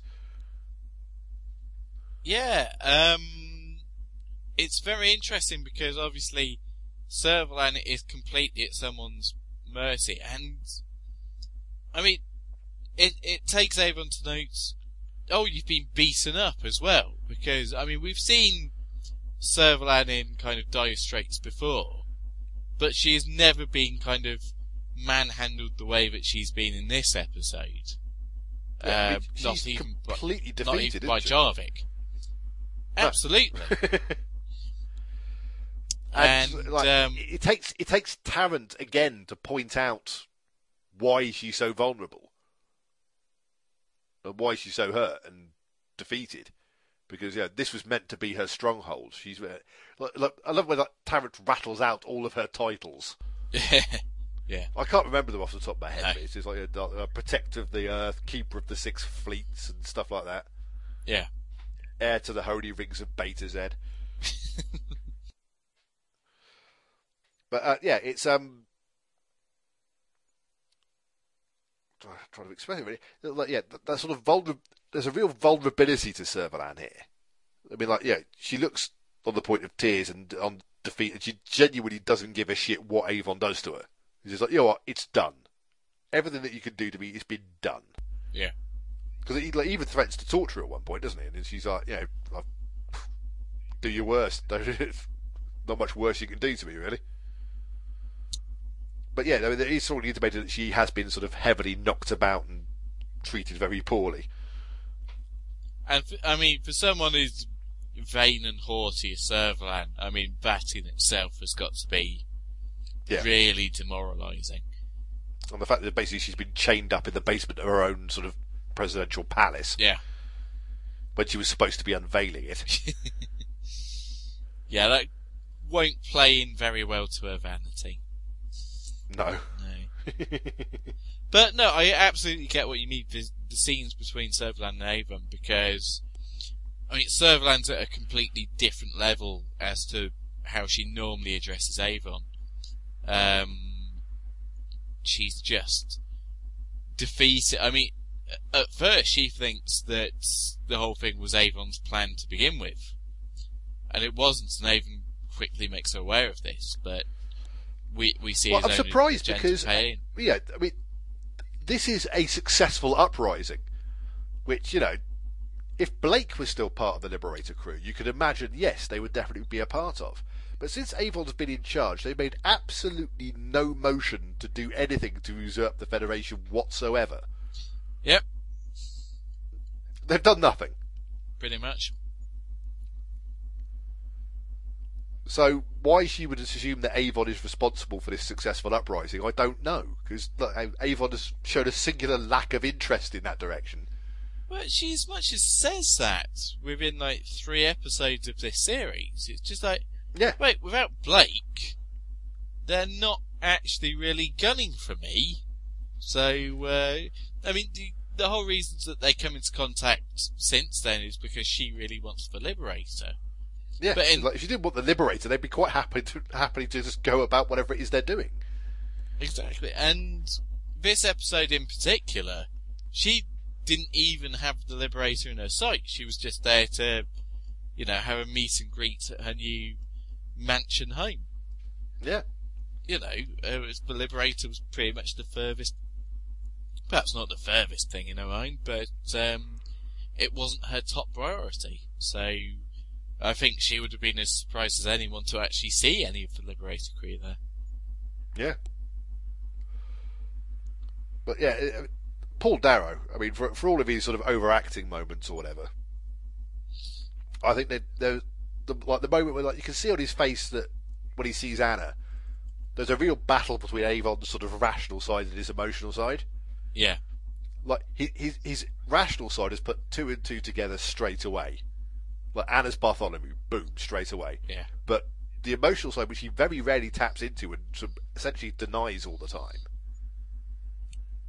like yeah, doesn't want to believe it. Uh, especially when you consider like, yeah, Anna has, been like yeah, the, the one good thing Avon's considered to have had in his life. You know, that's why he's made such a big thing of avenging her death. Because yeah, the only person that he's ever sort of you know loved or cared about or had any sort of affection for, really. Uh, It's weird because you, you kind of see that character trait come up more and more nowadays in the, the, the trusted woman who was actually, you know, she was always in for some other cause to begin with. But while she was sticking fast to the mission, she still did kind of fall for the person. So it wasn't a complete lie throughout, but, um, yeah, it was, it was just very weird because, I mean, I mean, Avon's always looking off screen. He he can't bear to look at her because he, in his own mind, he's figuring it out, and he's listening to her excuses, and it quickly transpires, quick as a flash, that he just shoots her. Yeah. Well, she, she does pull like a knife on him. Oh yeah, absolutely. Yeah. But- It's, it's not like he just turns around and goes boom. yeah. He oh, he doesn't do it on down. a whim. Yeah, he doesn't do it on a whim. she had it coming, etc. But And I um, think that, but again, interestingly, like the most sympathetic sounding person in the room is Servalan. Because when, like, when she says, like, yeah, until and like, like, you you get it Yeah. now, don't you? And she's quite softly spoken. Yeah. And then she says, I'm going to send you back to your crew as a corpse. So. Oh yeah, don't get me wrong, it doesn't last because yeah, she's Servalan. that. Yeah. Yeah, well, obviously. But just in that moment, you know. Yes. Yeah, I, I agree. I mean, because, I mean, Servalan and Avon are so similar in personality. But Yeah. you can understand that. And in a way, you can kind of see that Avon and um, Anna were very similar in personality. It's just that they weren't on the same footing. And granted, Avon and Servalan aren't on the same footing, but they absolutely know one another for who they are. Yeah. So, I mean, it makes for a very interesting dynamic. I would say possibly the only thing that maybe counts a little bit against the episode for me is there's a lack of any kind of chemistry between the woman playing Anna and Paul Darrow. Well, especially considering the yeah, the kind of chemistry that him and Jacqueline Pearce have together when they're on screen. Yeah. I mean, they, they sizzle when they're like, you know, Riley bantering with each other, and there is a, there, there is a smoulder to them both. I mean, in fairness, I mean they've they've had that much longer to try and shine, whereas Darrow and this actress they have what a five minute scene together. Yeah, because like all the other times in the flashbacks, you don't actually see Avon; it's just his voiceover, so they're Yeah. not really being acting against each other. Yeah. So, like I as- it's, it's a one minor thing about the episode that you could quibble with is the fact that you know, even even though the script tells you that Avon sort of loves this woman and yeah, he she was remarkable, you don't get too much of a sense of that. I don't think. But then But here's the as, thing. as I say, it, it, Here's the it- thing, it's though, a minor Dave. quibble. Here, here's the thing. Is it is it less convincing than Blake and his cousin? Because if that's the case, then we're in trouble. it, it it's not less convincing than that. No. Thank God for that. Now, I want to bring up like a minor point here. Um, Vila and the drink. now, this is played for laughs, but many times this series so far, we have seen more and more that Vila has been reaching for the bottle in times of stress. Right? But it just makes you wonder. yeah, Vila seems to be developing a bit of a drink problem. But speaking of, And a kind of, I mean, Yeah. admittedly an understandable one because, you know, it's he's in situations of high stress and he doesn't know how to cope. And there appears to be copious amounts of booze on the Liberator. Apparently, there's a Threshers next door to the Claire's accessories. um, But yeah, they do seem to be sort of like subtly playing up on this thing that yeah, that not only is he a drinker, but he's a known drinker as well. That he just sort of spends all of his time sort of like when he's not in deadly danger, just getting drunk. but again, another reason why I'd identify with Vila. But in fair, I do love that line where he says like, "I only drink to be social." Like, cheers, Orac. but then, um, I suppose one could argue uh, that this episode and the previous episodes are coming off the back of him making the greatest mistake of his life and leaving his best chance of a love interest alone on a planet that he could have taken part in and stuff like that. oh, absolutely. I mean, uh, it's completely explainable. I just think it's like it's, it's an interesting and subtle, uh, like character development for him. You know. Yeah, I, I suppose I'm, I'm it's- saying it's a good thing. It's not something we've really seen before. I mean, it's been hinted at from a hit time and again, but um, yeah, the, the past couple of episodes they they've been right there, haven't they? Yeah. I mean, it's going to be interesting to see if that continues. Well, Because I honestly can't remember off the top of my head. It's, yeah, it's just something I've noticed recently. and That they, they are sort of like a and I've not seen the episodes to come, so yeah. So the, the, if they- if they're going to be if Vila's going to be continue hitting the bottle. I mean, don't be wrong. I, don't- I don't want to see an episode where they stage an intervention. nor do I, But- because it might at- translate at the same into time, the yeah, it'd world. be nice to see sort of that aspect of the character brought into play. Yeah, yeah. So, do we have anything more we want to say about this one? Uh, I think that's me done for this one. Should we do some feedback then? I think I know who you're referring to. Well, we do have some from this from uh, Gareth first. Yep, that's who I meant. Yep. so he uh, Gareth says, so we get what seems a as a throwaway line in the last episode to set up this one, and we get more on the Anna Grant backstory. But man, Avon looks like he, he looks like me the night on the, after a night in the town, and he's after Shrinker and the powerful karate chop is in full effect. Yep. Yep. so the Earth hasn't revolted. I guess without Blake, it didn't amount to much. Then again, what is that, that is quite clearly what Anna is up to uh, as a leader, so it might stand a chance. Again, we get an interesting double act with the section leader and the major, one being the old hat, while the other's the cheeky chappy.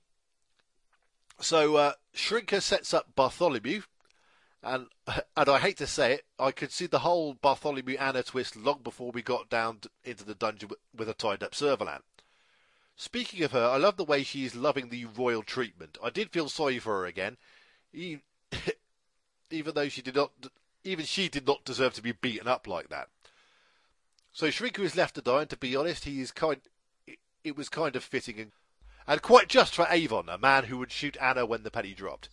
So it's an average episode of Blake Seven, and it seemed it could have been done with more of a build-up to it. Sorry, the second episode feedback was so short, but I had to get it to you before you recorded. Well, thank you for that, Gareth. Yeah, you, you could have got it to the other email address.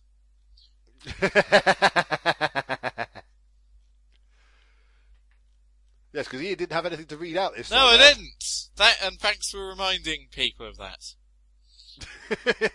I'm very gracious. Actually, gra- And he- gracious isn't the word. But Gareth does pick up a point with that uh, because I forgot to mention because Dayna does, does point out why hasn't the revolt happened? You know, why is Earth still being run by people like Shrinker?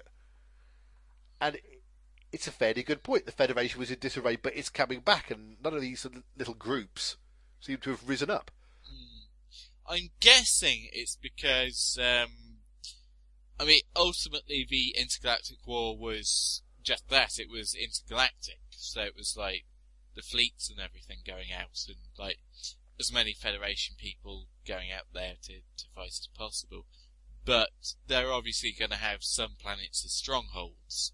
And I'm guessing that Earth would be one of those strongholds. I think another part of it is that it, I think it just goes to show how much of a figurehead Blake was for the Resistance. Because as, as Avon points out at, um, I think it's at this in, in Horizon that you know, the one person all the rebel leaders would follow was Blake, Right. And so without Blake to sort of unite all the disparate rebellious factions, that maybe there, just wasn't enough of them, and they weren't organised enough to actually take advantage of the situation. Okay. Uh, it's certainly my reading of it, anyway. That makes sense. So, shall we uh, have some feedback from the orgs? Oh, why not?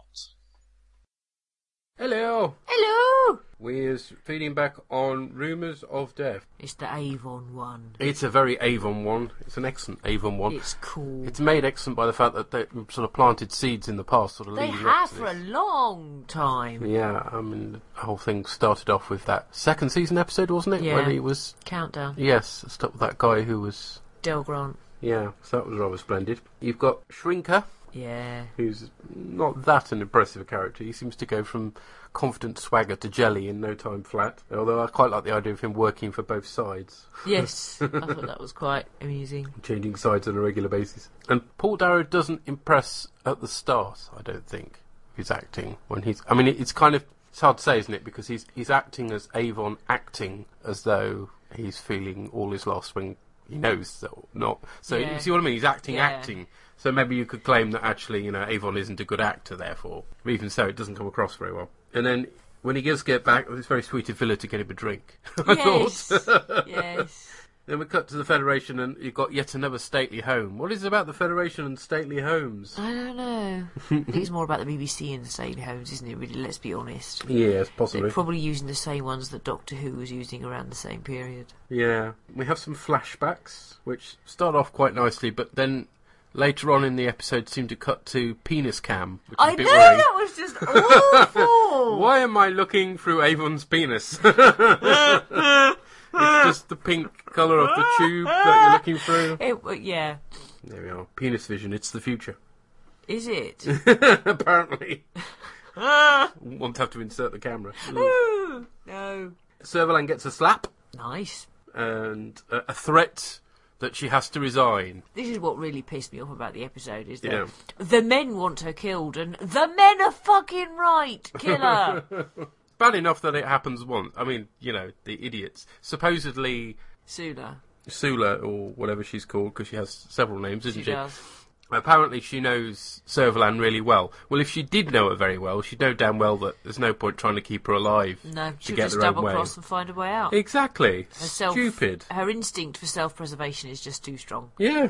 So, I mean, does the fact she cannot be trusted ought to be printed on, on her brain, really, but it clearly isn't.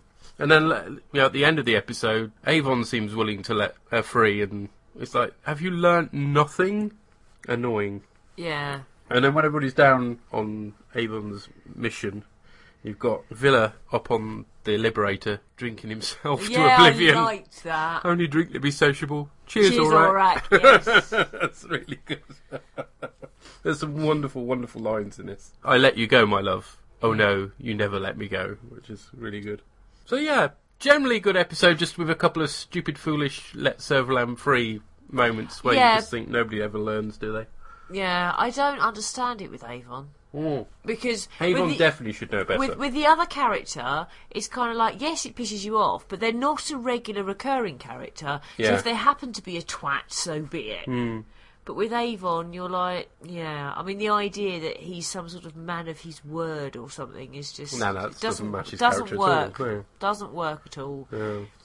He should just shoot her, or like he did to the Shrinker man. His deal was he got a gun. He yes, actually let he go. got his way out. Yes, Yeah. There's Or your d- way out. Feel free to use it. Blow Yeah, or do something out. like, you know, shoot him in the kneecaps and then set her free. Yeah, go, there you go, you can get out if you can crawl. Yeah, quite. That would have been so not necessarily killing her, giving her a way out, but Yeah.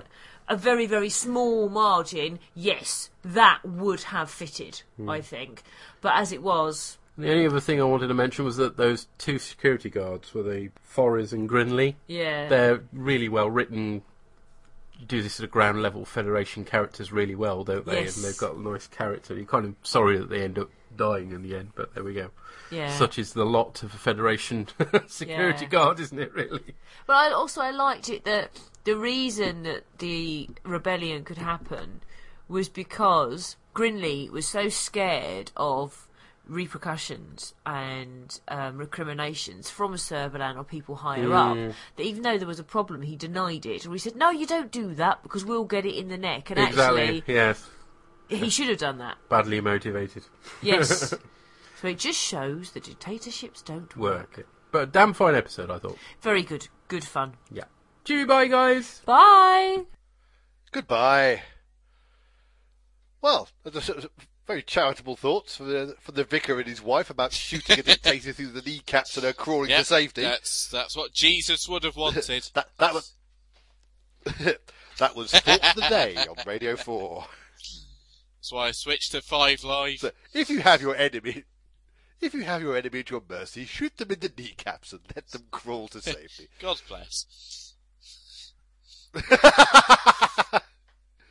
Oh, they they are lovely, lovely people. I, I've only met uh, Mr. Org, but uh, I I dare say Mrs. Org is quite nice too. Oh, no, but- but Oh. Mrs. Org is equally lovely, yes. But yeah, uh, yeah, they pretty much covered everything that in five minutes that we've been waffling on about now for the better part of half an hour. so much more succinct. Absolutely. But yes, excellent stuff. Right, well, if we're done here, Well, let's bring on the Who Counts.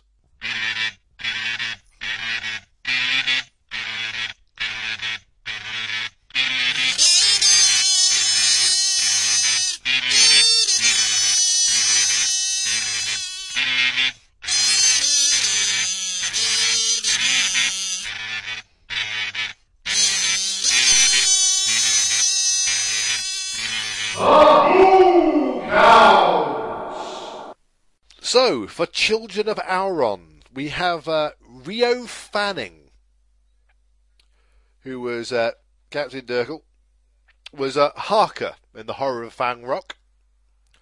Uh, Ronald Leigh-Hunt, who was CA1, the, uh, the stupid old man in charge of Auron. oh, was that the guy? Okay. Yes. He was uh, Commander Radnor in The Seeds of Death, and Commander Stevenson in Revenge of the Cybermen. Commander. Yes, if you wanted a commander, he was your man. uh, John Cannon, who was a trooper, was uh, first mentioned, I believe, last month because he played Sir Ranulph's first servant in The King's Demons.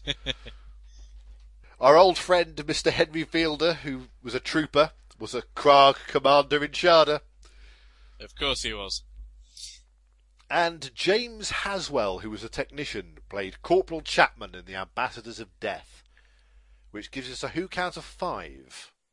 Okay. But I'm also going to give an honourable mention to the actor who played Pilot 40, who was uh, Michael Troughton, Patrick Troughton's son. Ah. But never appeared in a Who episode. Ne- ne- never actually appeared in. His, his brother David Troughton appeared in several Who stories, both the, with Jon Pertwee and with David Tennant. And David Tennant. Yes, he was in Midnight. Okay. So he would have been the Uh, the- elder the- gentleman. Yes, uh, the professor something, wasn't it? Or I think so. I've only Yeah. seen Midnight the once, but yeah. yes, that's uh, David Troughton. Okay.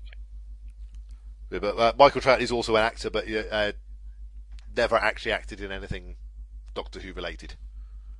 Apart from Blake Seven.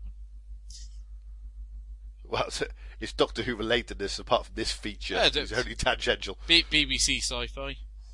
Yes, I suppose so. Anyway, rumours of death. We have uh, John Bryans, who was Shrinker, was Torvin from The Creature of the Pit. And if that sounds familiar, that's because he also played Councillor Bercol for a few episodes. Wait, wait. Why? Why should I know Councillor Bercol? Councillor Bercol and Senator Rontane, who Oh. in Seek, Locate, Destroy Yes. and Trial. Right. Yeah. Yeah. He looks very different because he's got like a beard as Shrinker. He does. Yes.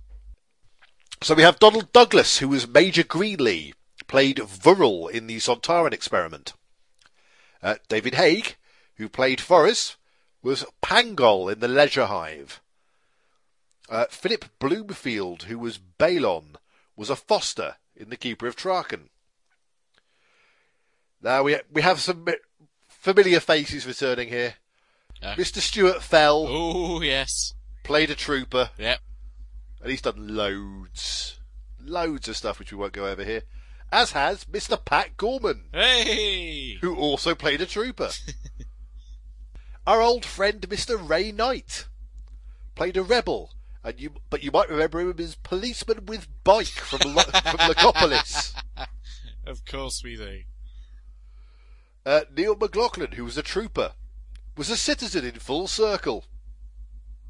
Not as funny. Yes, uh, uh, Gareth Milne, who, who was also a trooper, Mm-hmm. uh, uh, was a double for the Doctor in Warriors of the Deep. He's uh, usually a stuntman and stunt coordinator. Uh, a Jon Pertwee stuntman. No, Warriors of the Deep Peter, is a Peter Davison story. Well, that's found me out. Yes. I'll keep drinking my beer. Go on. uh, our old friend Mr. Peter Roy, who was a trooper, Hooray! was mad in Market in Snake Dance. Oh, snake dance. we love you, Snake Dance. Good God. Uh, Ian Sheridan, who was a trooper, played a guard in State of Decay. And it's a warm welcome to a, a, a long-standing companion of the Who Count, Mr. Robert Smythe. Yes, Robert Smythe. Who played a trooper, was a ceremony observer in Snake Dance. Uh, uh, Ray Sumby, who was a trooper, was a citizen in Full Circle. And Reg Turner was a Thal survivor in Genesis of the Daleks. Oh. And he played a trooper. oh, good for him. So yes, that brings us a Who count of 14. That's impressive. Isn't it just? So, Mr. Probert, what's Yes. what has been going on at Geek Planet Online? Well, uh, the series Chain Geek Action has been uh, carrying on apace. Uh, Danny Davies from A Disappointment is in- interviewing uh, Mr. Wayne Talbot of the Irish Pubcast in the most recent episode. And a jolly good conversation they have too.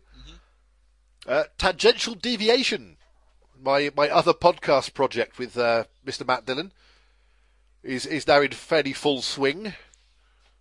uh, our most recent episode, we uh, chatted with Mr. Jim Moon. We go from talking about uh, the Austin Powers sequels to uh, promoting films with sandwich boards.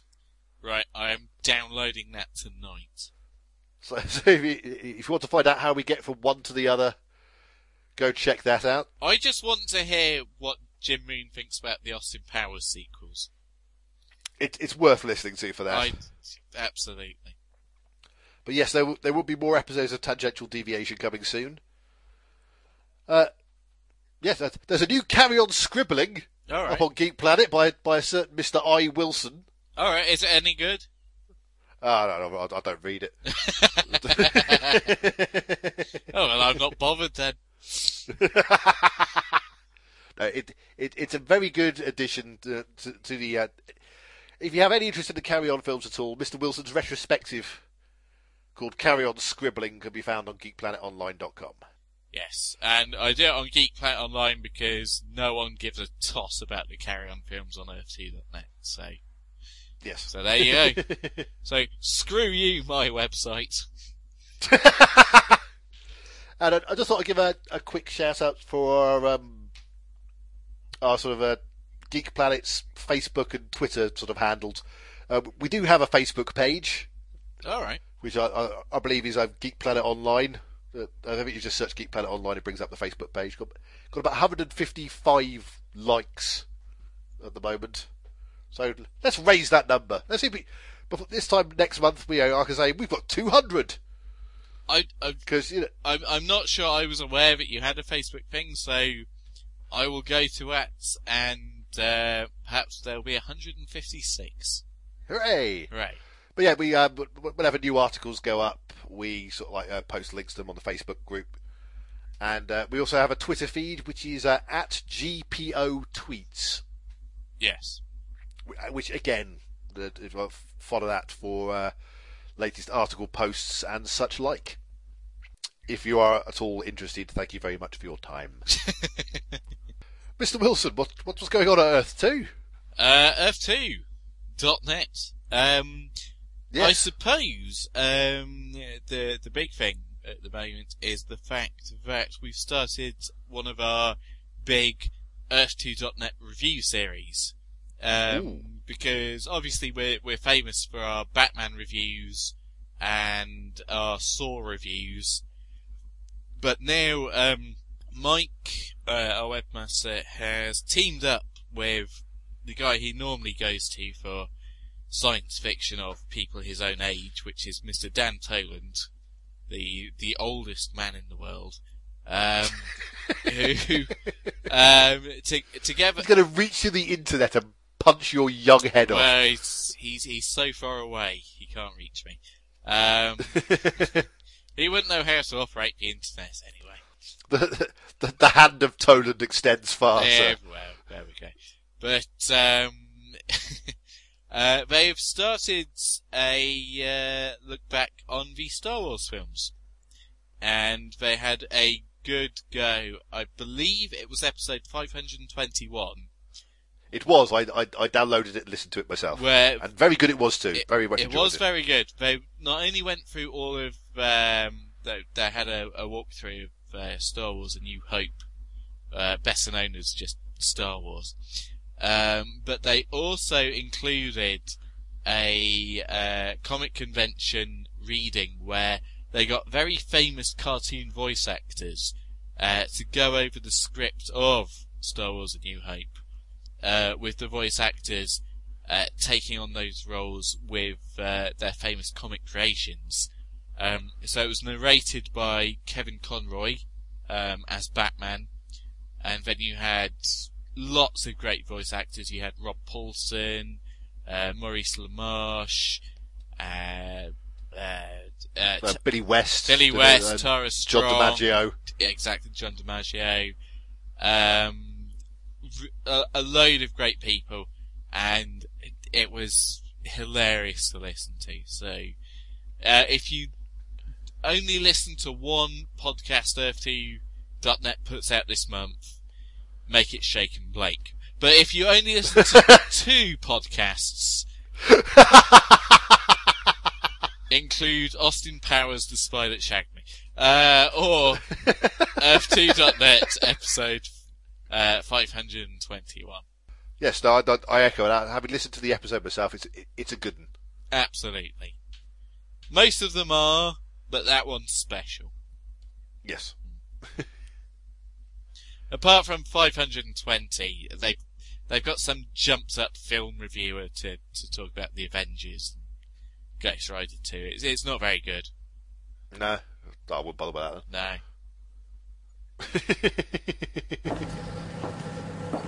Well, some days are better than others, sir.